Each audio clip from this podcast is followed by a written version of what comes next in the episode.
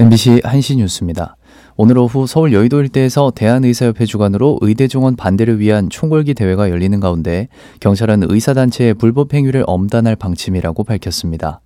경찰 관계자는 준법 집회는 최대한 보장하겠다면서도 집단 행동, 교사, 방조 등 불법 행위엔 엄정 대응하겠다고 말했습니다.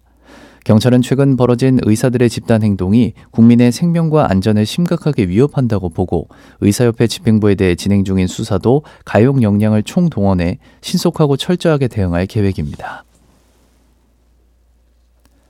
불이익 면제를 조건으로 정부가 내건 전공의 복귀 시한이 지난달 29일로 끝나면서 복귀하지 않은 전공의들에 대해 내일부터 본격적인 행정 처분과 사법 처리 절차가 시작될 것으로 전망됩니다. 정부는 전공의들에게 내린 업무 개시 명령의 효력을 확실히 하기 위해 명령 공시까지 마쳤고 내일부터는 현장 조사를 통해 전공의 복귀 현황을 확인한 뒤 처분 절차에 들어갈 예정입니다.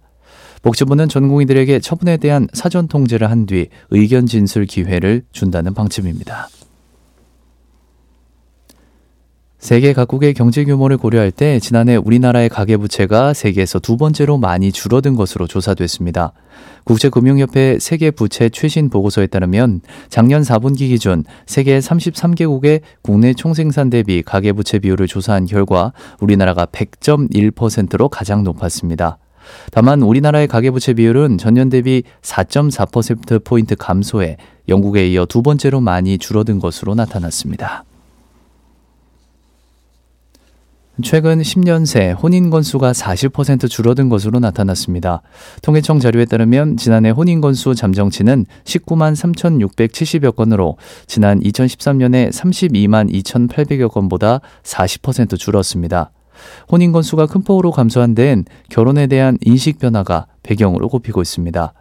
통계청 사회조사에 따르면 13세 이상 인구 중 결혼을 반드시 해야 한다고 응답한 비율은 2012년 20.3%에서 2022년 15.3%로 줄었습니다.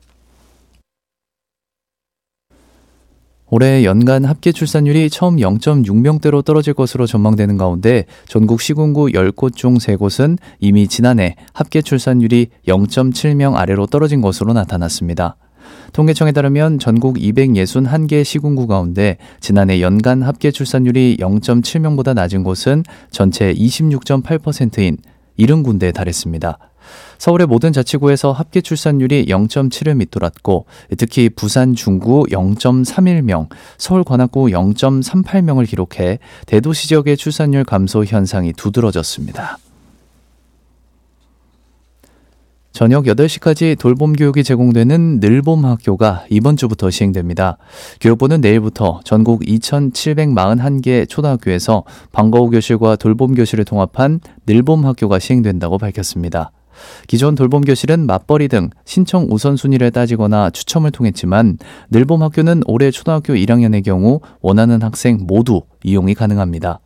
늘봄 학교를 이용하는 초등학교 1학년생에겐 학교 적응을 위한 맞춤형 프로그램이 매일 2시간씩 무료로 제공됨에 따라 학교 시간도 3시 안팎으로 늦어집니다.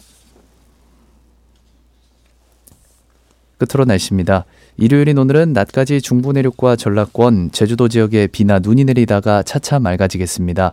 예상 적설량은 강원도와 충청, 경북 지역에 최대 3cm, 전라권과 제주도는 1cm 안팎으로 오늘 낮에 대부분 그치겠습니다.